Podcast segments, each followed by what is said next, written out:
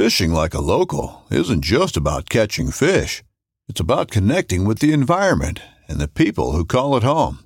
It's about hearing the stories and traditions that have been passed down for generations and sharing unforgettable moments with the people you meet along the way. Fishing like a local is having an experience that stays with you forever. And with FishingBooker, you can experience it too, no matter where you are. Discover your next adventure on FishingBooker.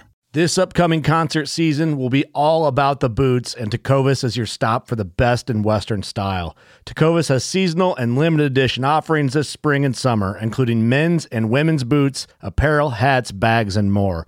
All Tecovas boots are made by hand in a time honored tradition with timeless styles that are always on trend. And Tecovas has first wear comfort with little to no break in period. It's hard to find this level of comfort paired with this level of style. Stop by your local Tecova store, have a complimentary drink or two, that's WCB style, and shop new styles. The smell of fresh leather and friendly staff are at your service. Many stores even have leather custom branding to make your boots truly personalized. And with regular live music and events, there's no in store experience like it. If you can't make it into a store, just visit tecovas.com. That's T E C O V A S.com. They offer free shipping on all boots, as well as free returns and exchanges, and ship right to your door. Go to tecovas.com and find your new favorite pair of boots today. Hey, what's up, guys? Dan Staton here, aka Dan the Fitness Man. This is Elk Shape Podcast, episode 20, where we talk about obviously fitness, discipline, personal development, and we share stories and drop knowledge. Today, we're bringing on a good buddy of mine who I met in the backcountry of North Idaho, and we kind of were just ran into each other, recognized that each of us were kind of getting after it and a rare breed, and became friends, exchanged numbers, and have stayed in touch and even hunted together. It's Ryan Lampers, and uh, Ryan's a good dude, and he's got a podcast with his wife Hillary, and it's called Hunt Harvest Health. Check it out we sit down and I think we're doing a swap cast. They might drop this one as well, but we just talk about everything from where we hunt, why we hunt, and I think there's a lot of great information. We even cover Washington, Idaho, Montana, Colorado, Wyoming. We cover mountain goats to oh, gardening, managing your family, and preparing to leave for long extended hunts and taking care of business. Ryan's self employed as well. So we just have a lot in common. And uh, he has two daughters. I have a daughter and son. Both our kids are pretty young. Both our wives are way smarter than us. And uh, so, yeah, man, it's a great time to sit down and just talk shop. I hope you guys enjoy. And if you have any uh, feedback or want to drop an email, you can hit me up at elkshape at gmail.com. Check out elkshape.com for workouts. Check out the store. And that's how you can support this podcast. Enjoy. So, what's going on, man? Well, we uh, we're in Boise. We're uh, getting ready to go, kind of hang out at the BHA and see what everybody's got to say, and meet all the cool people, and hang out with, with the cool people that we know, and just sitting here with you. Will you sign autographs? Ah, oh, no, there's never going to be an autograph for me. Okay. If anybody's going to want an autograph, it's going to be from uh, Dan Dan the Fitness Man. I hope not, because uh, I won't get one. But uh, yeah, we are where, where, dude, it's been a while since. When's the last time I actually saw your face? Oh, man. You know, we swung in. We were coming back from, I believe, Montana. We swung in, had some dinner. You cooked up some, uh, I think, elk steaks. And yeah, we saw you at your other other house where you were, yeah. and the kiddos and, and the wife. So we swung in and hung out with you for a couple hours. Yeah, in uh, Spokane. So but that was that was last year. That was last year, a long time ago. Before that was probably like Nevada. Yeah, that's right. Our hunt in Nevada. Your hunt. I Nevada. saw you. Uh, I think I saw you for two days in Nevada. It and was cool though. I mean, we were both coming from different places. You were doing a train to hunt comp like national, and then yeah. I was getting there a day early. I didn't have a lot of time. I had to just get in there and get after it, and we kind of picked a spot to look for each other and yeah, you and I had talked and kind of uh, decided on this one area, and um, me being the slacker that I am, I had prior obligations. Uh, you know, thinking back, it worked out, but it could have been a disaster for me because I, I committed to the train to hunt nationals thing. And so I showed up late, and I don't even think we weren't there for the opener. You know, I think August 10th is the opener. Boy, I don't even think I showed up on that hunt till 16th or 17th or something like that. So you had uh, you had been into that country that we had picked out on a map and and had a chance to uh, tell me about all the bucks that were running around. You know, there was good deer densities Yeah. and good moo cow densities. My a goodness. A lot of moo cows. I, I didn't see those on uh, on the maps I was looking at.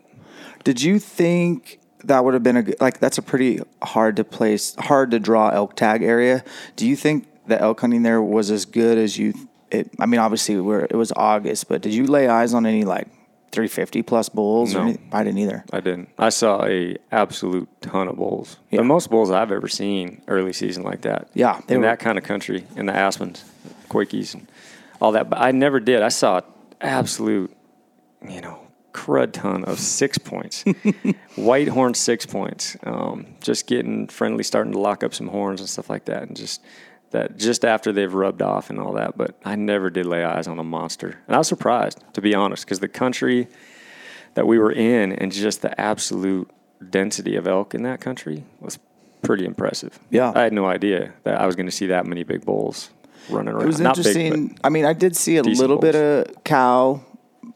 Uh, I would say collaboration with mule deer, but for the most part, it seemed like they kept their distances from they each did. other. Yeah, yeah. I noticed there was a lot more of those big bachelor groups of bulls, kind of in those upper end basins where the where the water was. Mm-hmm. They were really just kind of hanging within a quarter half mile of those those upper basins.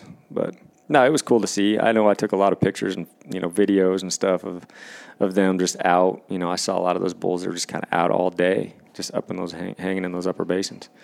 With mule deer, yeah, you know, not hanging really like close to them, but not too far off. They seem to travel a little bit further away from that water midday than the than the elk did. Is what I noticed. Oh yeah, and I don't even know if the deer were hitting water every day. It didn't seem like they were. No, I um, you know that that buck I ended up finding. I never did kind of figure out where he was watering because there there wasn't really a, a water patch for a ways from him. But then um, the other side of the rim, kind of the easier side to travel, I did have a basin, kind of a sage flat, and every day about three to five. I swear I saw every buck in the county was coming in. They were just funneling in there, and, and that was fun to watch too but I never did see any monsters come in. So the monsters, you know, the, those loner bucks kind of kept their distance from those like mainstay watering holes, Yeah. and they had a little hidey hole somewhere that they were uh, getting their licks in. But Do you remember the who the outfitter that was in there? I ran into the guy and said, "Hey, I'm camping here," and he's like, "I have a camp already there," and I'm like, "Um, okay." Like, do you have clients? And he's like, "I don't have a client for five days. If you keep an eye out for big bulls, you can stay at my camp." And we, is that what he said? yeah, and Oh, so yeah. we like went up there, and he had wall tents, and Yeah. then you and I found each other, and I was like, "Well, hey." We got cots. Yeah, we stayed. We, I uh, I was living like a king there for a night. Oh, I think it was one night or two nights. Um, but yeah, that was that was pretty fancy to hike all the way in there with this loaded pack and have everything on your back ready to just be away from it all, and and then lo and behold, you run into a really cool outfitter that's like, eh, if you want, just stay, in- was- stay in my tent. That's a beautiful country. I've had a lot of people message me, "Where were you?" And Mm-hmm. I've been like, "Man, I, I'm not that secretive when it comes to mule deer, but out of respect to Ryan, my buddy, I can't really tell you if it, if you know, but um, you had a cool hunt. Like you almost got hit by lightning. You saw a cougar and killed what 180 inch plus mule deer Mm-hmm. with your bow. Yep. Yeah, it was a it was everything you want out of a mule deer hunt, especially a hunt out of state in country you've never seen before. Mm-hmm. Yeah, it had everything. I would have done without the the lightning strike. To be quite honest, that scared the crap out of me. Were me. you on the rim? I was right on the top. Yep. And thing about it was uh, there was two big boulders on that on that lip where I was, and I was standing right next to the tallest boulder, and I was looking ahead 30 yards at a big old boulder, but it was lower elevation than I was, and that's where that lightning strike hit. So you know it should have hit me. You know, in my mind, I was a little taller than that boulder, but it it hit 30 yards in front of me and just crack. And I boogied down that mountain so fast.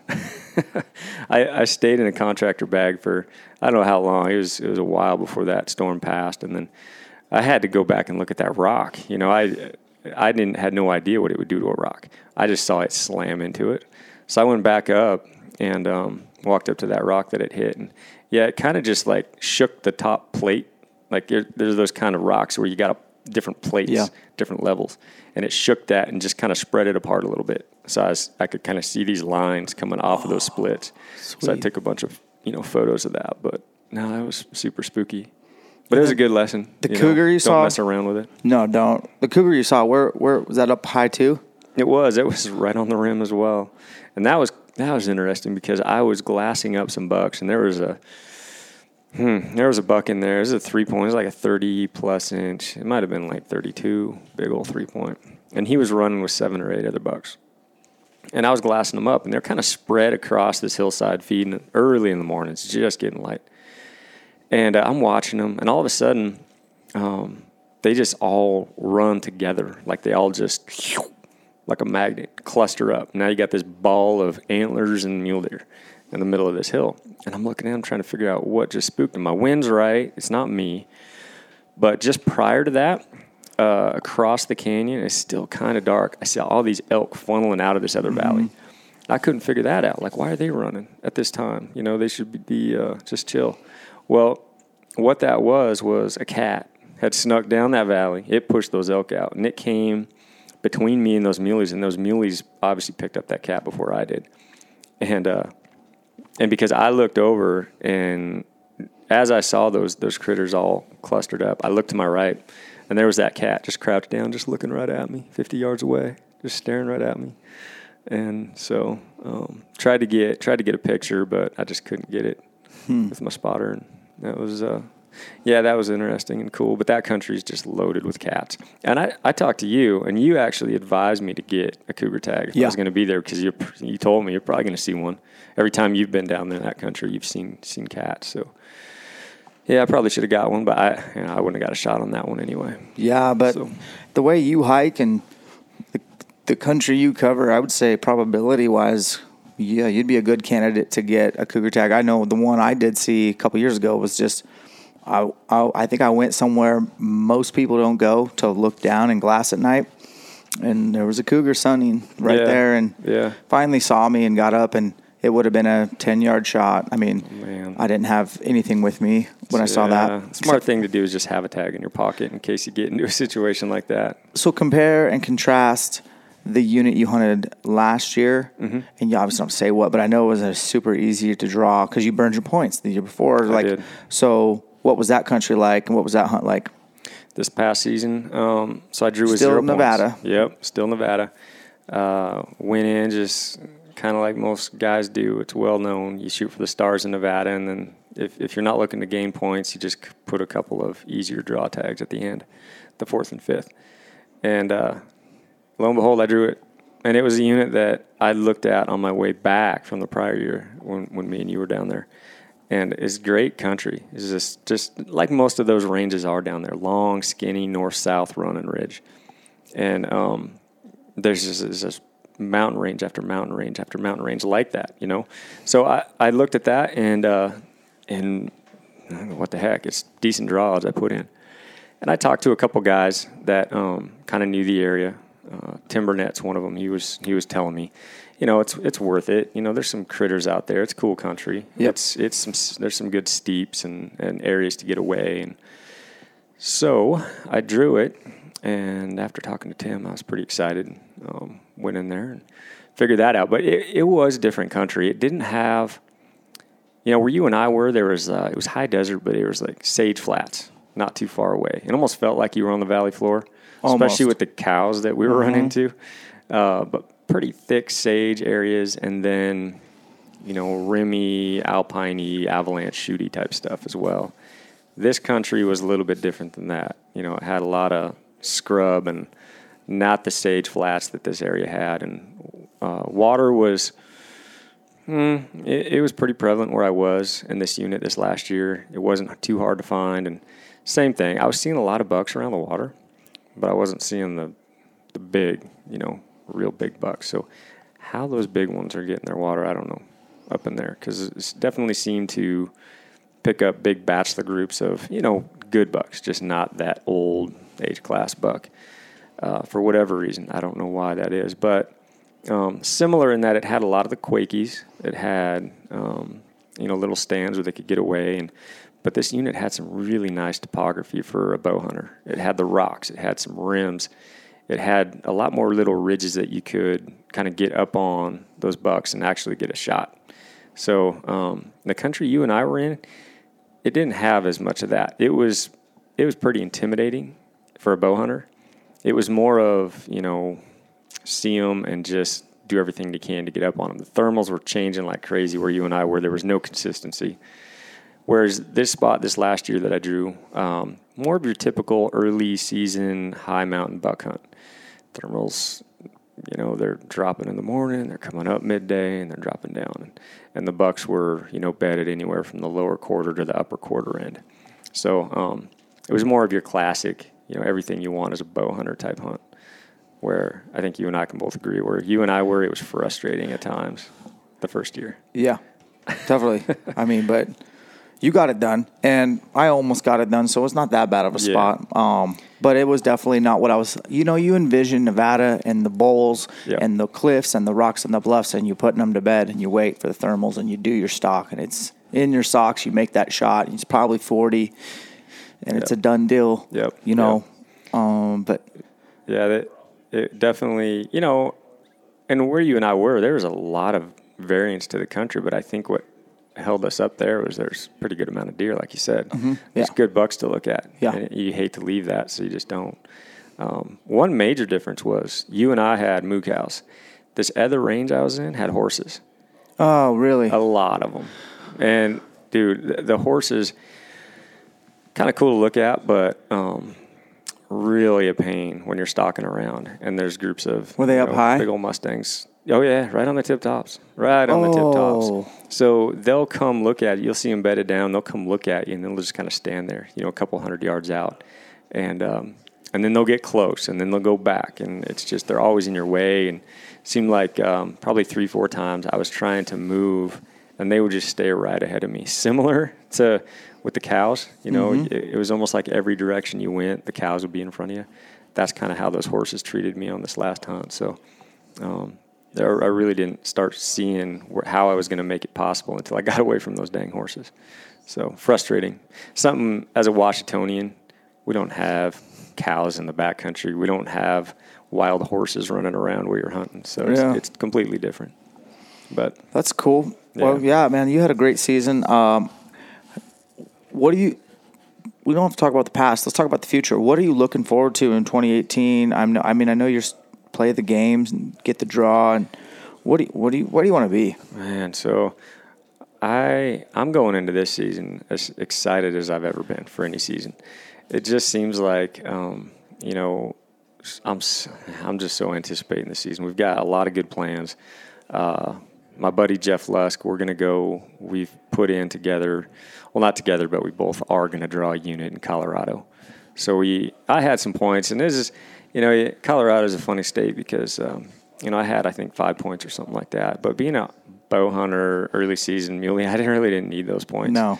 Um, I've almost been putting in for too long. For a lot of the hunts that I want, they're zero or one point type units. So I just, I don't. It's not. I don't see it as a waste, but I just burned a, you know, burned them up. It's like I just, I want to hunt a unit that I'm going to be able to hunt in two more years. I don't want to go learn a unit and then have to spend another five. And with the with the point creep, it's probably I'd be putting in for a unit that's five this year, and maybe seven or eight here in a few. This is not something I wanted to do. So we went ahead and put in on a unit, um, high mountain unit, early August. So we're going to go do that, and that's going to be exciting. It's got a uh, over-the-counter elk tag available option. So uh, we're going to focus completely on muleys Yeah. in the beginning and not even address the elk. And then uh, um, if things work out and we make it all happen, we're gonna we're gonna you know get our elk tags and, and stay there and go after them. But um, at that point, we'll have a lot better knowledge of the unit what's there if those bulls are up top and, and where we're going to be chasing muleys. But Is Muley's the last Saturday in August? it is. I think it's the 25th this year. Oh, that's a good year. Yeah, 25th. So it's, you know, um, it's not Nevada. It's not August 10th. But I think those six days there um, prior to September, you know, those are going to be our best. Obviously, the first few. So we're getting in getting there, there early? Yeah, getting okay, in there good. plenty. And you know, um, one thing that has is on my mind, and I've never. I don't know about you, Dan, but have you have you dealt with altitude sickness at all? Have you ever been in an area where you actually Just a felt it? little. I killed a bull in New Mexico, and it was where there's sheep, and I think it was just a touch under 11 Okay. where I shot this bull, and I felt pretty sick. I had a headache. I felt fatigued, lethargic, and I couldn't drink enough water. And I think I actually had to like, I don't know. I think Do you like nauseous and stuff like that? I didn't just- have. I wasn't nausea, but it was like it wasn't that. It was just pure fatigue and headache, and just no motivation after Right. I killed that bull. Because I still had a couple days to help some other friends, and I think after we got my bull back to camp, I stayed in camp for a day, which is not like me. I mean, not to squander a second, but Yeah. have you? I have not. I never have, but it's on my mind. Yeah. And so, you know, it seems like being from Washington, I'm at sea level. I, mean, I think my house is parked at like 350 feet above sea Mm-hmm. level. You know, that's where I live. Well, um, I've skied. I've skied a lot. I've never had an issue. I've Mm-hmm. skied A Basin in Colorado, and that was at 13,000 feet, um, and never had an issue. But I hear so many horror stories, and so we're gonna we're gonna tackle this as if it's a possibility. So we're gonna I get there smart. a few days ahead. Last thing I want to do is to have to just run down the mountain and get lower in elevation and, and ruin a hunt. This is such a I'm going to put such an emphasis on this hunt that definitely going to get there, have a few days to acclimate, slowly move our way up, and and um, and also have a few days to scout. I think, and there's deer down low that people aren't looking at. Sure. And I think that'll give you some time. But if you took gave yourself three days to get to the the max elevation you're going to be at, and just drank water and got sleep, Yep. Your body's going to acclimate. But no one does that. That's when the people get sick. And you know, when one dude died in Wyoming a couple years ago from altitude sickness. Did you ever hear about that? No. Gosh, I wish I had the. I don't have internet or a computer in front of me. I could Google it in a second. But uh, we need like a Joe Rogan, Jamie. I know. Hey, Jamie, look that up. But yeah, Jeff Lusk, Oh, Jeff, altitude sickness, Wyoming. Wyoming. we'll get that to you. So it's a real thing, and uh, I've only had it once, but Yeah. um, you know, I think isn't there a supplement you can take like bitterroot extract? yeah, and I know several companies have. I think Mountain Ops has one called was it Solitude? I think so. They've got one. Um, yeah, I don't know what exactly what the chemical makeup of it that that helps. Uh, I know Your guys will would. take. She would. She's out walking the daughter right now, but uh, Diamox is something that people take for you know, kind of eliminating the symptoms. That helps. Um, we, were, we were joking around last night. I've also heard guys take Cialis Oh, for whatever reason. Uh, something about blood flow to the lungs or something like that that helps. But we've Oh. uh, we decided if we're going to take something, we're going to go with the Diamox. man, thirty dies of altitude sickness hunting in the Wyoming mountains. That was in 2015. A guy named Ben Sloan died of altitude sickness while hunting elk and mule deer, and uh, the whole story. But it's real. I think he was from the Midwest. So Solo solo hunting or Uh, no, he's with his family, his family, and I think okay. they left him in the tent. Uh, the one day he wasn't feeling good. Just he's like, "Nah, go hunt." I'll, I'll, and they came back, and he was not. he That's was scary not stuff. alive. So I mean, it is a real thing. But I think you'll be fine. You're really fit. You're young. You're smart. You're gonna go up. I did I I don't know enough about it to like I just don't know because I've never experienced it. I like Yeah. to think that's going to continue, but the last thing in the world I want to do is not be precautious and just I just want to take you know do anything and everything to ensure that that hunt's going to be you know on a level that that we're comfortable with and we're not having any issues we have to dump, dump down and and wreck a few days of acclimation. So Well, yeah, you should be careful. And I can say because I've I've hunted with you in the same country, you hike way faster than I do. Like Mm. you cover like. I'm Dan the fitness man, dude. I fitness is my ally. I tell people like that's why I get animals killed is because I just don't give up and I'm fit and I can keep hitting it. Dude, I hunted with you, and I was telling the guy Jacob I was with, I was like, I don't know if I've ever met anyone who covers that much country that fast. You're you're a little, you know, you're not short. You got a good stride, and you're really lean, and you move fast. So I would definitely be cautious because you could go. Well, I'm feeling pretty good. I'm gonna keep going. You know, I mean, a guy like you is really mentally tough, and you know, just yeah, be smart about it. And um, I think it's a good thing for us to bring up. I think people should think about, it, especially you Colorado guys. Yeah, so it'll be a learning experience for me. Um, like I mentioned, I, I've never hunted Colorado. It's been on the bucket list for a while, so I've always been pretty content with, um, you know, similar to you, with Washington and Idaho and Montana, just over the counter hunts and um, just getting that bug now the last few years to really branch out and look at these new locations and new states. And Colorado's been one that I've been wanting to do forever. It's like the mule deer mecca It is. and um, and so yeah, it's it's uh, that's the first hunt of the year. I mean, uh, I can't say that. I'm I'm going to do another bear hunt with my daughter just prior to that. Just Oh, prior to that hunt, we've got we got some fall bear hunts. Um, hoping the berries are going to be popping prior to that hunt, uh, where we can go out and it's funny. My daughter and I we got a we got a bear that we saw last year. Um, just this jet black, beautiful. You know, not a huge bear, but a good. He was a good sized bear last year and it was a beautiful day when we were up there. We were eating berries, sitting on this in this alpine setting, and and looking across, and it was like a quarter mile away. This bear, and we, you know, my daughter was so jacked up to try to get down there and try to get over to it, and we spent we spent a while, I don't know, a half hour, an hour, trying to figure out a route to get there, and without rope and a harness, we could not get down far enough to where we could shoot over and, and go after that bear. So we yeah, I mean, I'm bummed out when something like that doesn't happen. Um, you got to leave something just because you can't access it. So we, uh, luckily, what happened was we we had to back out, and I told her, well, you know what, we'll just go try to find another bear. Um, we're not going to risk life and limb to go check, try to get in there.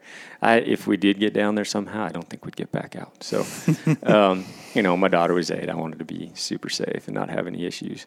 But then, you know, we, we got that bear a little after that, about probably only an hour and a half after that. We found another just beautiful chocolate, and we got that one. But my daughter remembers that big jet black we She's saw. not going to forget it. no, we're going after that bear. So, um, hoping he's going to be in the sim, same basin. I'm assuming he will.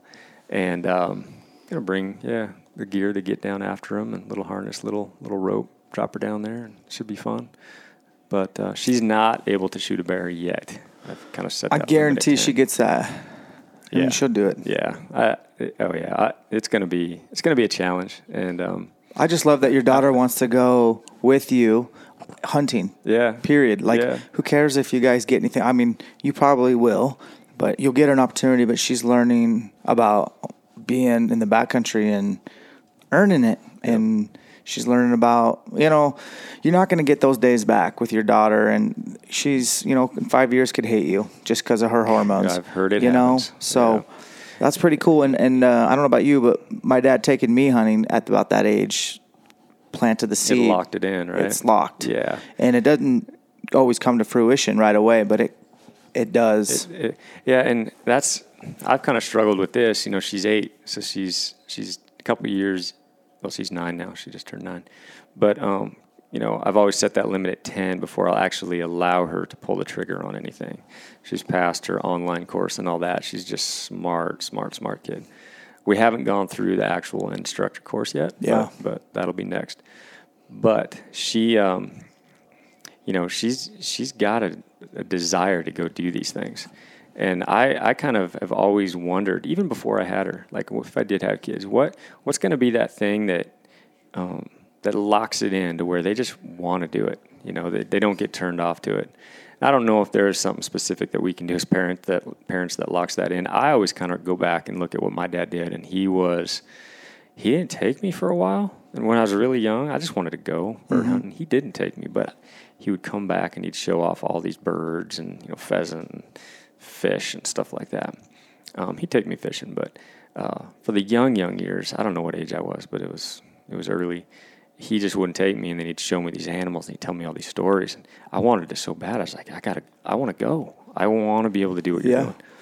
And so um, I think that want, want, want, want, and then eventually came that day where he's like, okay, let's go. We're gonna go. We're gonna go on a quail hunt. And that was my first hunt ever.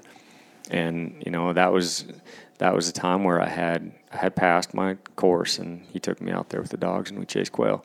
But you know, you wanted I wanted it so bad that it was like the fire was lit prior to me even going out and actually hunting myself. So I don't know if that's a strategy that works for everybody, um, because there's also something to be said about taking them young and just getting them used to it, and always showing them a good time. And I think you got to be careful with that though, because you don't want to like frustrate them.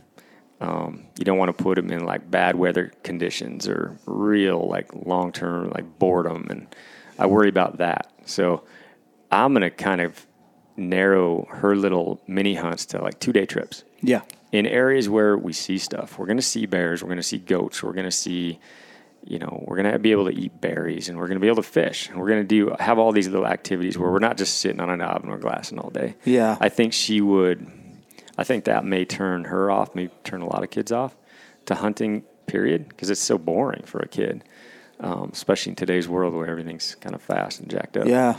but um, I want to be very cautious as to how I introduce her to it. And last year's was perfect because we had all that interaction, we had all those little experiences, and um, I'm just going to really focus my attention on keeping her happy and you know interested and showing her new things and kind of teaching her and you know keep it a real learning and, and upbeat experience. And that's that's what this year's going to be on this bear hunt too, and it'll be jacked up with a little bit of rappelling.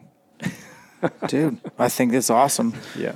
And yeah, you better get some good video of that. That'll be cool. Yeah, that's funny. And uh, I'm sure you'll get Definitely some flack if you post it that you're not Yeah. being safe or something. Yeah, she'll be she'll be tied off. She'll be safe. But that's that is one thing. Um, we are going to video a lot this year. Yeah. something I've never really done. Why not? at all? And I, I, I'm now as I get older, I kick myself more and more for not having videos. Because me and my daughter will sit in bed in the morning, and she just want to see like old clips. She loves watching videos. Doesn't matter if it's just me talking to my phone when I'm hunting or something like that, just talking about random stuff. But uh, I wish I had way more clips of my hunts, you know, 10 years ago, 20 years ago, when I was just a young guy to show her now. And so I am starting late, but we're definitely going to film a lot this year, pretty much everything. Yeah. Um, and it'll be a lot of solo stuff on some of these trips, but um, also got some young folks that want to come along, tag along, and just kind of film and, and whatnot. So that'll be fun. That's cool. That so we did. We got to talk about elk hunting. So you're going to be elk hunting potentially Colorado OTC. Uh, are you going to bebop to Idaho or Montana? Yeah. So uh, I've got Montana um, for sure. I'm still waiting to see if I drew anything as far as uh, a, a, unit, but if if I don't, I'm hunting. You over got your counter. general. Yep. So um, got some areas that I found last year that I really liked, but I was not successful on. Um, I ended up hunting a different part of Montana where I got my bull last year, but uh, still, I'm drawn back to these areas where I, it felt right. It felt good. It looked elky. I think the wolves may have just had them out of there at that time frame. So I'm going to go back to those areas for over the counter um, elk in Montana. Uh, Idaho, we're going to be doing a mule deer hunt, and then as well as a mule deer hunt in Like in same as last year's. Yeah, similar, um, but in a completely different area. Cool. Uh, elk, Washington, for sure. Uh, that's my home state. Has been good to me. Yeah, I don't even hunt Washington. I Is it is it I cool to it. hunt there? you know, Washington elk hunting is it is cool if if you uh, if you have some spots. Yeah. Like y- you can really uh, kind of get messed up with people. You know, there's there can be places that are just overrun with people. Yeah. And it's always a challenge. You know, you could have had a spot to yourself last year. You get there this year, there's a ton of people, and, and you got to move, and you got to just keep looking for new spots. And um, you know, I've got a half a dozen places that I've always you know felt good about not running into folks, and I never run into folks there. Oh, really? So I'm gonna I'm just gonna keep pounding away at those places, and I was going to ask then- you if there was a number of vehicles at a trailhead that will make you turn around, but apparently it's still zero. Well, yeah, it is, and it, it's hard. Sometimes it's hard to figure out who's a hunter and who's a hiker Oh yeah, on some of the trailheads up and down the coast. especially on your side of the state where you know there's a you, you don't know. there's just a lot of people. Yeah, yeah. One thing um, that we try to do now, and kind of have to, is uh, I hike in at night. Usually hike out at night. Love it. It's one of those things. Um, unfortunately, people are looking to find your areas these days, and it's just I don't know. It's gotten to that point, unfortunately. So I just don't want, especially coming out if you got a bull. I don't want to be packing that big old bull down the trail, be bopping down, and even if it is just amongst hikers, you know, those hikers can talk too. So Oh, I just like to keep that stuff quiet and. Um, you know, yeah, they're, they're, I'm not going to say that I'm not ending up at trailheads where there's not five, six cars because Yeah. there is, but generally those guys are just through hiking into some lake somewhere, um, you know, not hunting. So it's a nice thing about Washington though is there is there is a lot of area. It just takes a long time to figure it out. Thing is about you, uh, you're on the complete opposite side of the state. So yeah, I mean Idaho's just right there. yeah, I, you got Idaho in your backyard. Yeah. Which, if I lived where you did, I wouldn't run all the way to the west side of Washington to Yeah. hunt the coast. Um, it's just completely different. And honestly, I enjoy it much more over your neck of the woods with the openness. There's a lot more bulls, let's face it. Um, but I think filling my tag in Washington, filling the freezer with a big old Rosie, uh, that's something special now. I, I enjoy that hunt every year. And So- it's 30, 40 bucks for uh, a Rosie who's got f- 30, 50. How much meat? Uh, usually I get about between 300 and 330 Yeah. right in there. That's a for- lot of meat for, Rosie. 30, 40 bucks. Yeah, it is. It is. Yeah. Yeah. And, and, you know, the Rockies over, I don't know what, what you're pulling off for meat if you weigh it, but um, what, 250? I have hit three on a couple of bulls in just that North Idaho area. Yeah. Um, but I don't think they average that, especially when I shoot some satellites. No, No. but um, man, the bull last year had to be all of 300 because I mean, not even halfway through them yet, and I've given some away to some friends and family and stuff Right. like that. So right. Yeah. So um, I think for myself, it's going to be, I got some elk tags this year with Colorado, uh, most likely. it's gonna be an elk It- year it- and a big it- mule deer. It could be. I think if uh, if I don't end up getting that over the counter uh, archery tag, I'm going to go even go back to Colorado in November and, and hunt. I've, I've had somebody make an offer to, to come in and just chase him around on some public land. So another bucket list hunt late season. That's cool. So what about you? What do you have for this year? I still am. It's still coming together, but I, I know one thing you will have, and that's two Idaho elk tags. Yeah, well, actually, I don't know if I'm gonna do that this year. I got, uh, yeah, I have. Uh, I will do the, I will do an unlimited white uh, antelope hunt in Idaho. Um, I feel like that's something I can do with my dad still. Um, so, not that my dad's a geezer, but it's just a fun, fun hunt. Okay. Um, so that's mid August. I think before that, I'll do like a solo bear hunt in Washington, and I'm just gonna have to figure out. Uh, I got a couple options there, but it's there's a couple places that open like you know August first. So I'd like to do a little bit of bear hunting, like a like you, a, like you, you sent me a photo of a bear in Washington. I've never seen a bear like that. yeah. What's wrong with that bear? He's That- huge. The bear's got diabetes. Is that it? I don't know what. He is a monster. I did- Have you been working on trying to find that bear? You know, I think I've I think I saw him last year in person, and I was hunting a state that uh, I was deer hunting, and you can't shoot bears when you're uh, baiting for deer. Gotcha. And uh, I was in a spot where I had a tree stand up. I have a couple spots, but I have this bear wallow that I've been hunting, and I've killed a few bears off of.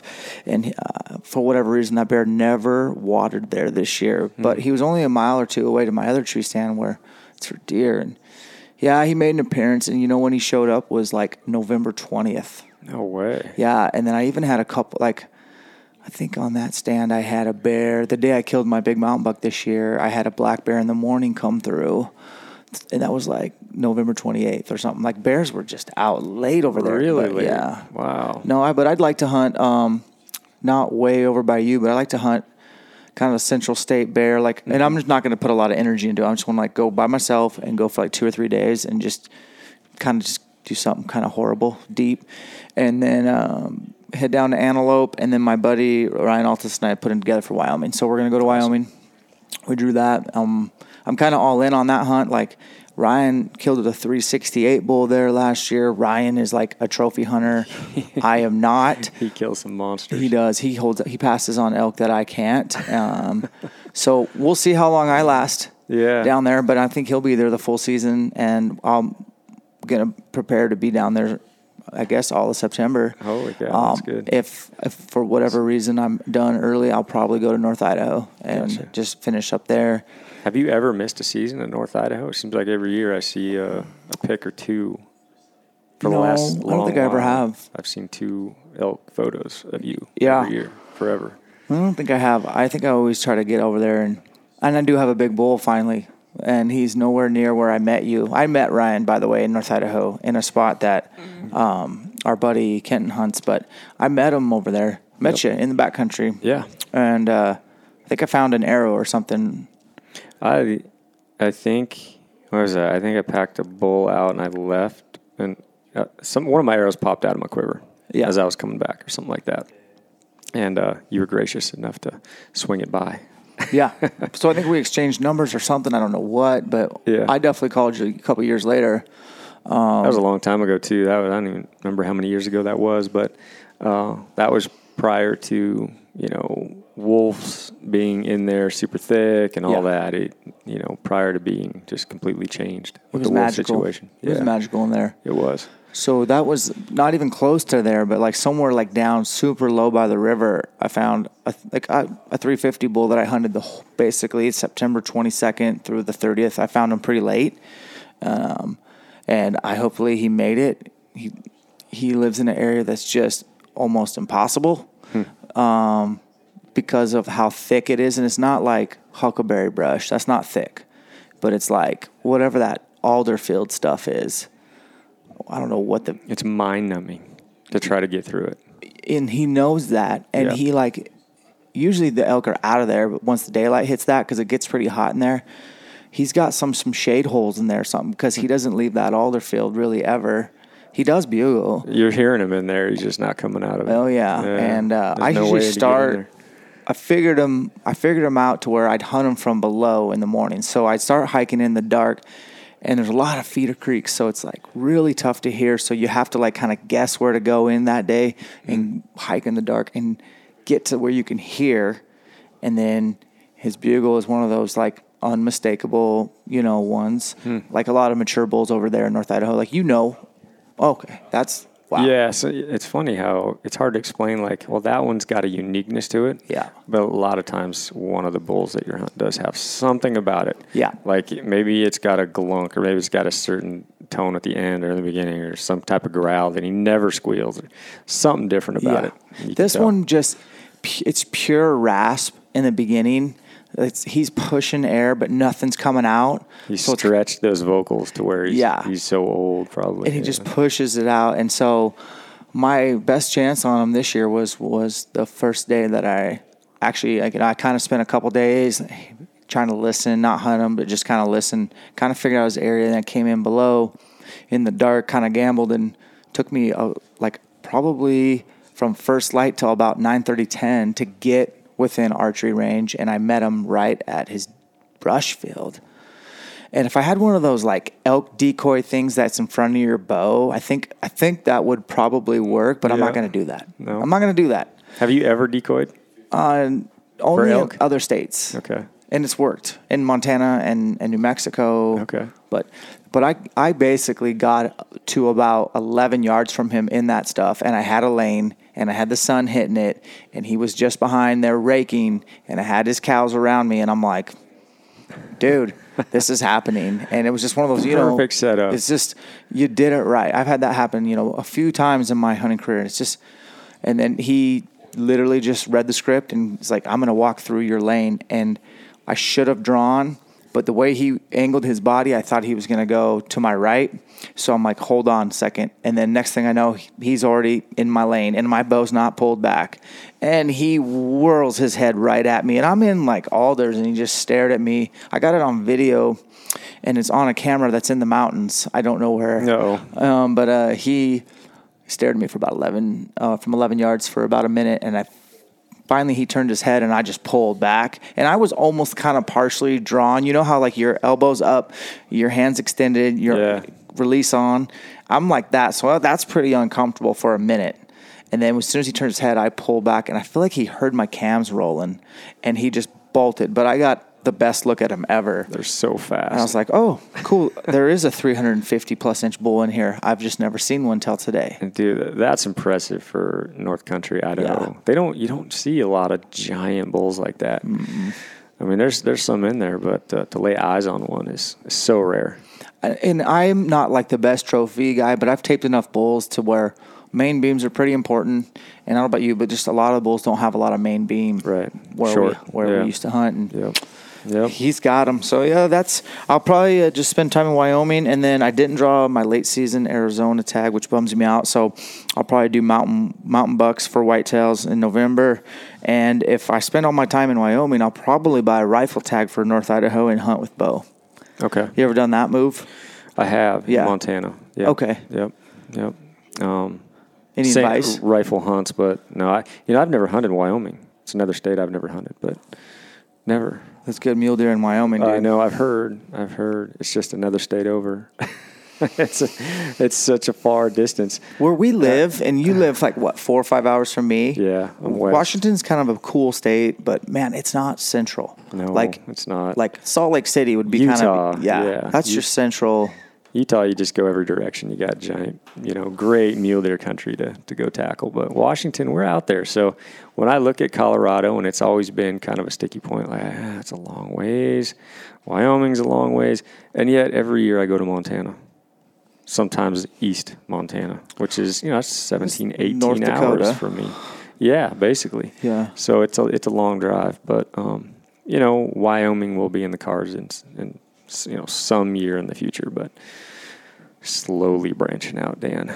I, I think you're doing like you've done great the last few years, branching out, and um, I wouldn't want to be a mature animal and have you in my unit. So um, look out. I, I, I think, uh, yeah, I, I, I had no idea that you'd actually lay down Idaho and go chase him in a different state. oh yeah, I bet just having Ryan Altus with you is uh, that's a big motivator. that though. bolsters the confidence. Holy Um, smokes. That guy. Does he a- ever kill anything under 350 or? Uh, yeah, but there's like something really cool about it, like oh, double drop tine bull. It's pretty cool, you know, stuff. But man, no, he gets after it, and uh, Yeah, He's good people. So are you going to film that hunt for Wyoming? we or- have a guy that's coming who's a resident of Wyoming, Mm-hmm. And he is gonna film. Um, I could care less though. Like if I need to go kill this elk, and he's, I could care less if we get a kill shot on camera. I don't care about any of that stuff. I'm there to hunt. Mm-hmm. Yeah. I do. I hunt for me. I don't hunt for YouTube or. Yep. Um, and so, but yeah, we have a guy because you know that residence. I got talked about it on a podcast before. I don't understand it. I pay taxes. I live in the United States of America. I should be able to hunt wherever I want. Now, you take my hunting tag away. I'm allowed to go hike into this wilderness, but I can't hunt in it. That's just like So weird, And right? every Wyoming outfitter that listening to this is like not agreeing. Sure. but come on, man. I know. This is America. I Doesn't should- make any sense. You think that'll change in the next few years? if somebody rich enough wants to lawsuit it up, I think you'd win. There's no justification of it. I know. I, I just got a feeling that it will. It just seems like more common sense. I don't know. It just seems like it will. Like it's got to. It doesn't. Uh, I don't see the argument for it unless Yeah. you're an outfitter, of course. And Wyoming's outfitter association's pretty strong. Sure. I mean, they're pretty influential in the state. Yeah. But uh, So you guys are going to have a resident with you, so Yeah. you're able to dip into the wilderness if Yeah. you need to. Yeah. That's and perfect. Ryan said he did dip into the wilderness, but eventually ended up killing that 368 outside of the wilderness. outside. Yeah. But it's a good area. I burned um, all my points Mm-hmm. to give Ryan because Ryan hunted last year, so I burned all my points so he Cool. can go. And I'm like with you in Colorado. I need to get my act together. I think I have 11 points for deer and elk. I don't know what I'm doing. Holy smokes. I mean, I would love You're a to bow hunt. hunter. I know, but I would really want to hunt elk in that northeast corner. Mm. In mule deer, I could care less. Like a 160 buck is cool. Mm-hmm. I don't care, but so I need to burn those. Tell me about your experiences in Montana hunting elk. You've you've dipped into Montana a little bit. Yeah, I've only killed a couple bulls in Montana, and they've all been like the checkerboard private property, Okay. um, like central Montana game. And I just I liked it, but I I've only killed elk in October because I'd hunt Idaho and then you, you know Montana season goes through mid October archery. That's what I love about it. That's what I love about it too. So Spend all your time in those areas you know in Idaho, and then you got 10 days or 15 days in October. But what's up with uh, the general tags being scooped up now? Like for years, um, when they switched over, I could just go pick up a leftover tag. Like I don't want to front Montana thousand bucks till I know everything I've drawn. Yeah. And like so, you already had to like It pay for is your tag. Yeah. Yep. Um, Especially going the combo. Well, why wouldn't you? What's it? Yeah. Eight fifty for an elk tag, thousand for your deer and elk. You Deer have they elk. they know what they're doing. Yep. But uh, I'd like to hunt more Montana, and I don't want to hunt brush. If I want to hunt brush, I'll hunt North Idaho. So I want to stay clear of the Idaho border. I'd like the Southwest Montana. Yeah. have you been down there? Yes, I love it down there. That's um, that is some just classy, classy, super sexy elk country down there. Uh, just the trees and the burns and the, it's just more open. It's glassable. It's it's really good for spot and stock. Um, it's got a little bit of everything. Versus, I know what you're talking about. The Northwest up in there, it's it's so similar to Idaho. I, you can't even tell the difference. It's thick. You're not seeing them unless they're really close. It's just it's just that same thing. But I spent time in both areas last year. You know, I spent a lot of time up northwest corner and chasing that and that is an area that haunts me because it's I know there's big great bulls up in there and I like the country but it's I don't think elk hunting can get any more frustrating than northwest Montana. Mm-hmm. Similar to Thing North Idaho. Is you if you get into elk in that brush country, you can call and you're going to have encounters, but there's no guarantee about getting shots. Right. And I, how many elk? And this is a good stat. How many elk in North Idaho? Because you used to hunt it a lot. Mm-hmm. Have you seen under? Tw- I'm going to say 20 yards and not let No an arrow go. Too many to admit. Yeah, I mean some absolute monsters. Uh, Every you, you can have everything work out. They come into your effective shooting range, and everything is perfect, but there's just brush between you and them, and they're staring a hole through you, and you can't move, and you can't break sticks anymore, and you can't make elk noises, and um, so many times where that's happened, and they just end up walking away. I mean, too many times, and it's just the same in, in Northwest Montana. Really? Yeah, yeah. I yeah, I like like I said southwest, and I'd really like to hunt south the southeast Mm. area. It's there's a lot of private, um, Mm-hmm. but I still think that southeast Montana's probably got some of the biggest bulls in the world. Yep. That people yep. Probably don't want me to talk about, but- and yeah, for sure. Yeah, I, I'd like to. I'd like to hunt the east side. I've hunted it once, east side of Montana. I drew For a- elk? I drew a breaks tag a long time Oh, ago. okay. Um, um, but I went at it with a rifle, and that was that's quite a few years ago. I feel like that's not fair for the elk. Yeah, well, it was a fun hunt though because I was in an area where um, not a lot of bulls. To be honest, there was there was a decent amount, but it was everything we had to turn up a mature bull, even with a rifle. So all your effort wasn't into getting in tight; it was into covering country and glassing and just doing everything you could to find that one. So that was the hunt. The hunt wasn't getting in tight. Um, whereas there's there's a lot of breaks tags over there where there's a lot higher density, and it's about trying to get in on them with a bow um, and avoiding people. But this was one where the density was super low and uh, everything everything you could do just to find one. Um, I know we were over there like ten days before we actually found a good, like a real healthy, mature bull that I wanted to put my tag on. So Well, if hopefully Hillary doesn't listen to this, how many days did you hunt last year ish? 30, Okay. 60. Let me, let me break my toes out, fingers out. Uh, so August, uh, it's probably mm, at least 20 days in August. Oh, well over 60. Well over 60? Yeah, Wow. probably 70 ish. Yeah. Yep. How much work do you have to do leading up to the season with your business, uh, with Joey, uh, your fish fish feed business, mhm, as well as taking care of your house? Yeah, a lot. You Like- can't believe how tight my lawn is before I leave the house. Everything is immaculate. It's the one time a year where the house is in ship shape. Yep. Because, uh, yeah, that's the struggle. I mean, that's the struggle when you have a family. You know, I've got a great wife and two daughters.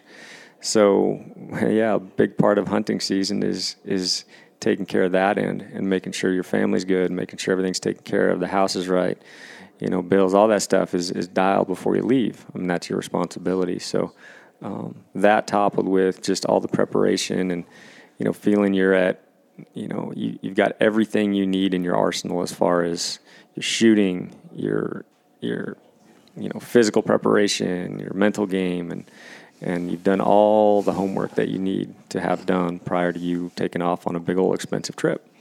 Um, but yeah, that's a big part of it, and uh, my wife is right there, and she will tell you that it's uh, it's it's something that you have to do. Like you have to get everything right prior to going for sure. Yeah. I spend I spend you know, and the other thing is I garden a lot, so that time of year you're also trying to find an hour here, an hour there to like prepare your food and preserve your food and can your Seriously, food and you have a huge garden. You yeah, guys, there's not enough time in the day. you've told me, and I'm going to quote you. I'm like Ryan, what do you actually buy at the grocery store? And you're like, well, two things, maybe butter or peanut butter, peanut butter, coconut oil. coconut oil.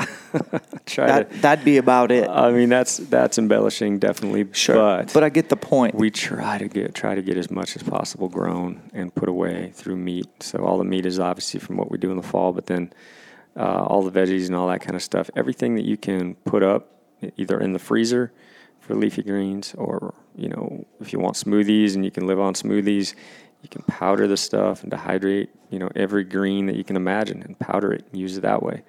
Uh, yeah, I mean it's endless if you have a big garden and you're a hunter to all the meals and all the food that you can put on the table for your family. So badass. What about work? Like, how do you do the time off, the payroll? Like, you run the shop. Like, how, So- how do you answer, put out fires? The only reason that it works for me is because uh, I've got the greatest partner in the world in Joe, Joey.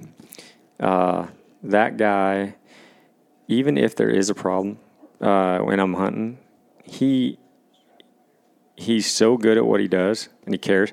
He just knows not to bother me with it. Wow. Um, that's hard to find, right? People are kind of That's probably almost impossible to find. yeah, yeah, it is. So, um, but yeah, we're basically like brothers. You know, we've grown up together and spent so much time in the mountains. Um, I try to give him his time, and he gives me mine. So it's it's a back and forth. But um, yeah, it it. I don't know where I'd be as far as how many days I'd get to burn in the fall season without him um, taking care of the business and just kind of overseeing every little thing. Yeah. Yeah, it's unbelievable. So And then you guys sit down because he's a, quite the hunter himself. Yes. And kind of like line out who drew what and Right. okay, I'm going Yeah. here, you're going there. Yeah, we do. We do for sure. And the one thing that, that's fortunate for us, though, being in the fishing business, is that time of year, especially the later season. Uh, and you'll notice I get to spend a lot more time archery hunting, early seasons, August, September. Uh, he spends a lot more of his days off later, like October, November, when our season really just gets quiet. So um, the business isn't firing on all cylinders at that time. We're more seasonal, like this time of year, spring, all through the summer and, and into the early part of fall. But you know, a lot of the guys that fish also hunt, so it really does slow down. So it's it's kind of the perfect business um, Good. that to be in for that, and it just was worked out. And yeah, there's always stressors. There's always things that come up that you know I feel like I probably should not spend so much time in the mountains. But um, you know, I only want to compromise so many things. You get to you get one shot at it, man. You do, yeah. I just got to be careful these days. You know, um, I, I used to fish a lot. I've eliminated fishing from any. I, I don't fish anymore. Um, I used to shed hunt a lot. I don't really shed hunt a whole lot anymore. Um, and those are just things that I'm sacrificing so that I've got those days in the fall built up. Oh my gosh, this is like the greatest. I mean, I'm with you in this same capacity. It's I have this capacity. I have to start shutting things down for my family. Yeah. But I still am filling up that calendar. August, September, and Yeah. November are Yeah. my three months, and I'm writing them in there. Then I don't feel bad. Right. And I'm remodeling my gym, and I'm remodeling my house right now, and I haven't shed hunted once this year. That's never happened. Yeah. But But it's peace of mind, right? You feel a little better about Yes. it versus if you if I was shed hunting every single weekend and I wasn't getting all my duties done as a as a husband and a father, uh, and then come fall season and I'm still doing the same thing. I'm gone for weeks on end. Uh, it just wouldn't feel right, you know. Something wrong about that in my mind. Um, you know, you want to be responsible, you want to be respectful, and um, you know, I am perfectly fine. My biggest passion is hunting in the fall, so I'm perfectly okay with sacrificing. Still, very much love shed hunting and getting out in spring. I used to turkey hunt a lot. I used to fish a ton, beaver ponds to high lakes to um, steelhead, and quite honestly, I've given all that up, and it's been a a steady progression year after year. And now I'm at the point where I, I really just don't do it much at all. But um, come fall season, I feel like I've sacrificed some Yep. to feel better about what I'm doing and taking these days off in the fall. So That's what it's all about. for sure. Okay. Well, what else you want to talk about? Oh man, I'd like to talk. I'd like to you know learn from you. I mean, you've done you've done so much, man. Uh, it's shocking. I know. I got to talk to you about a goat hunt you did last year. Was that last year? What was, uh, that year before? 16. 16. Yeah, that's been something on my bucket list forever. Um, I don't know that I'll ever draw a tag to do it. Uh, I wasn't smart putting in for certain states for goats a long time ago. I don't know how many points it took for you to draw that, but I put in for my home state of Washington, and I still may never draw. Are you doing the raffles in our home state? no, I feel like you to. have to do the raffles too, and then I'm a cheap bugger though. I know I am too. I well, you have to be when you have kids. But there's a dude who's friends with uh, Aaron Snyder who I think he got that governor tag. You probably know who it is, like two- James. Yeah, Yep, yep. for how much? I don't even know. I can't It remember. was I knew at I thought it was point. like five or six grand, I think you're right. and he like walked away with a mountain goat hunt in Washington. a super cool hunt. Yep, definitely. Yeah, I heard about that one. That was, eh. and yet it still didn't motivate me to throw a couple hundred dollars into a hat every year. I feel like you should do that. And I mean, what what's a goat hunt cost nowadays to go to BC and or like Alaska? Oh, we were talking about this last night. Um, Is it is it it's gonna be. It's.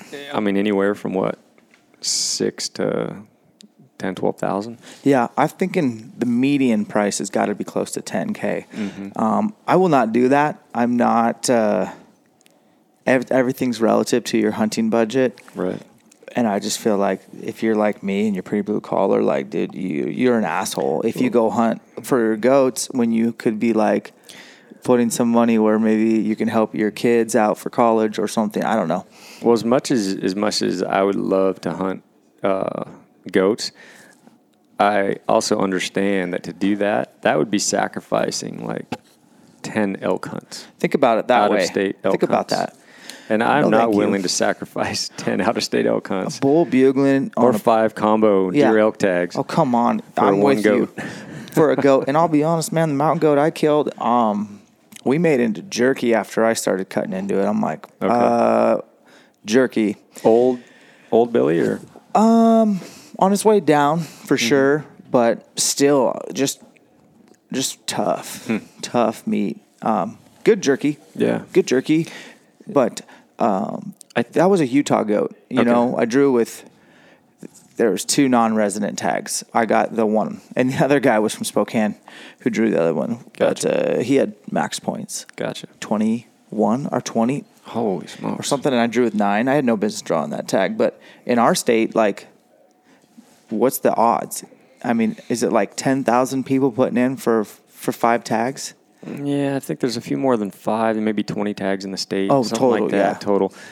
But yeah, uh, I'm thinking per unit. per there's unit, ten thousand plus per. I think one of the units does give out five, and there's some that give out one and two.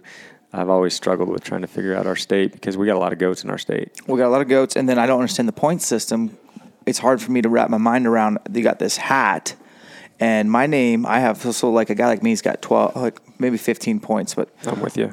or 12 i don't know what it is but so if i have 12 points my name's in the hat 144 times if you have 10 your hat your name's in the hat 100 times so we just throw that in this hat there's so many names in the hat because of squaring points you know it's cool yeah because someone with one point or no points could draw Sure. theoretically and they do but i sure would like to see those old timers But you could have 20, 25 years of putting in and still not and never draw. and And, never I draw. feel like there's got to be some sort of change there where you get like at least a max point tag. yeah. So you got to start getting those guys that are tagged before they die. Yeah, yeah. and deserve I, it. I would love to see our state open up a few tags. Um, you know, it's one of the reasons why I really want to go chase goats with my bow is because you see so dang many of them. I mean, you see them all over the place. And you could get a pretty it- good one in Washington. we Oh, got some man. great goats. I mean, When you're, I've talked about this before, but a lot of the places we deer hunt and elk hunt,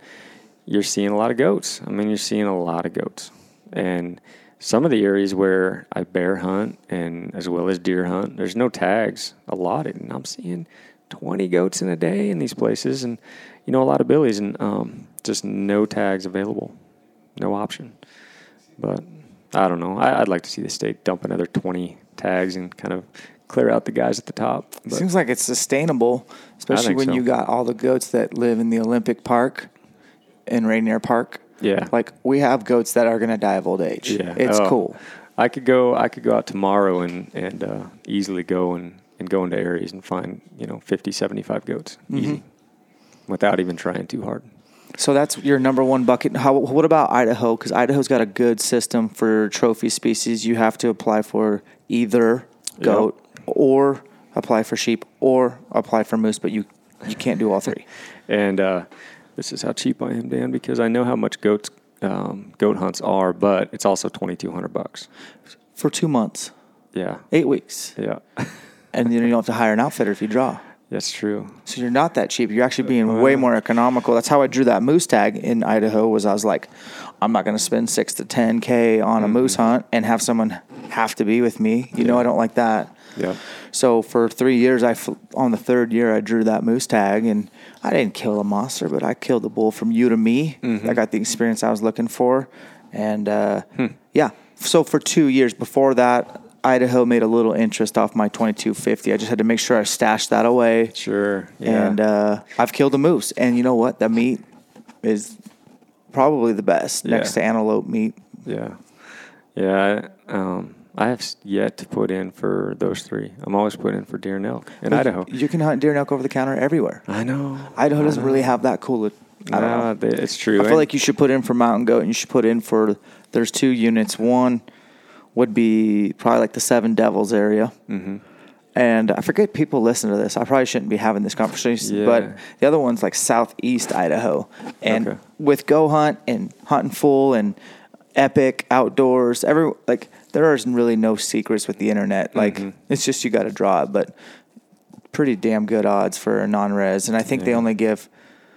10% of the tags to non-residents in a unit. So Yeah. you need to find a unit where they're at least, you know, giving out. yeah, there's no, there's definitely no better draw odds in the lower 48 to draw than than Idaho as far as the big three. There's your You know, goat. And you've been in the Seven Devils. Yeah, I'd, I'd be. If, the, all the areas that I've seen goats in Idaho are, are areas I'd love to go chasing with a bow. Absolutely. you would kill it. But yeah, uh, the big three in Idaho. For example, my dad. You know, my dad drew that moose tag a long time ago. Yeah. in Idaho. Um, that was a- I remember taking a photo of a, a bull and be like, is this good enough? You showed us a great bull. Um, and uh, my dad, being the guy he is, he's like, "Yeah, but they found it for us." I like that, though. So we had to go find our find his own because um, you told us where that bull was, and we went down and looked at it. You know, we went Oh, you did? Yep, we went down, checked it out, saw it. It's a great bull, but um, we had to go find our own. So That's cool. We went to a completely different area, and and um, I had to actually take off before he ended up getting that getting that bull, and then I I drove all night and went over and helped him pack it out. You're a good son. that was a lot of work. You don't want to pack a moose out by yourself. Oh, that was that was just so much meat, and we wasn't even har- hardly off the trail, and it was brutal. So Seriously. Were you like pumped driving all night, or were you like, I was excited to see it. Yeah. Yep. I mean, I'd seen you know and help break moose down in Alaska, but I wanted to see that thing up close, and he was so excited. And um, actually, he he he shot that thing, and then that night he uh, you know he he did what he could. Um, you know, took off as much hide as he could. He, he couldn't spend the whole night there. It was raining. It was nasty. It was like sleeting, and so he uh, that was the night he threw his little transistor. You know, he's old. He loves listening to AM radio news all day long yeah? something weird about that. Uh, but he'll sit down that's his thing. in the woods and just listen to AM radio Whoa. While hunting, while hunting to take a break next to his fire. time out. So he took that little green AM FM radio and he slipped it in a Ziploc bag and then he set it in the cavity of that moose and he blasted country music. You know, he just cranked it up because there was wolves howling in the backdrop. Oh yeah. It was a um, pretty wolfy area, and he let that thing go all night. You know, praying that that was not that was going to deter him, and it did. We showed up the next morning. By the time I got there, and I was able to help him, and the radio was blasting. And What'd you think of the no size wolves of a on the carcass? Your first time walking up to a moose on the ground. It's unreal. It's so night and day compared to an elk. It's not even close. You think And elk, elk are is big? huge. You think a big elk is just giant, right? Like, Yeah. "Ah, am I going to roll this thing over sometimes? And then you, you look at a moose and you're like, huh, I'm not rolling that thing over. There's I have to rip parts off of this thing to just be able to twist it a little bit. So no, it was it was an absolute beast of a bull body wise. So impressive. And luckily he uh, he flopped down in a flat spot. So That's that's awesome. I remember when I got mine down. It so my dad helped call it in, and I think yeah, I think I shot him literally like every pin was on the moose. He was that close. That close, Wow. And it was quartering away. I mean, it went pretty severe quartering away. He died really really fast. I mean, he just made it a few yards with an arrow through him and. We had cold beer uh, in the truck, and we were like packing it like maybe I don't know, only a 100 vertical feet gain, and then just 100, 200 yards down the road. So we had like pack frames and cold beer. It was it was cool. Wow, nice. Um, I remember that. That was that was in 14. That was a good. Yeah, you need to put in for goat. I would I would go with you on a goat hunt just to go. Something about a goat, man. Like and and I got really good at picking out Billy versus Nanny.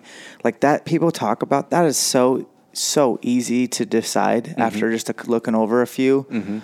And just their body language, obviously their bases, Bases, yeah. is everything. And people and people are like, really? Are you? Sh-? Yeah, uh, most nannies are pretty spindly.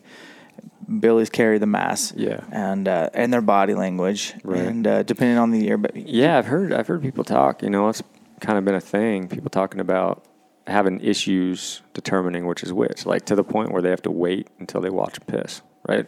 I just don't see that from what I saw in Utah, mm. and I was only there for two days. You could look at those bases and determine that's a Billy just by the. There were so many goats where we were at. Yeah. I mean, I was in, for those that are wondering where I was at, watch the YouTube video. It's on there. I mean, I tell you right where I'm at. I show you how to, if you draw the tag, what to do. Right. So many goats, and I looked over all of them, and it really wasn't hard to decipher. Um, and I would say, like, even from afar, you could tell body language, Hmm. you know. Yeah. But yeah, dude, I, I'm rooting for you to do that. I know, and You that, got that's time. the smartest play is Idaho because I'll few like weeks I say left. I'll never draw Washington, um, but my draw odds are best, and I will never splurge and dump all that money into the North Country. It's just too spendy, like we talked about. So Ten elk hunts. I know. We'll see. Well, if we do, uh, if I do happen to draw it, we'll have to do another podcast. Yeah, we- reiterating the entire hunt. We'll do it. So tonight we're going down to Backcountry Hunter and Anglers. Yep. Um, rendezvous. Absolutely. Pretty excited. Um, we've been recording this whole time with Jason Phelps about five yards away. Yeah. Yeah, Just sitting over there. he's picking up tidbits. Uh, So well, should- let's he should be the guy on the podcast. Let's get him on a next. Book of knowledge, Jason Phelps. Let's uh, ask him about elk tactics.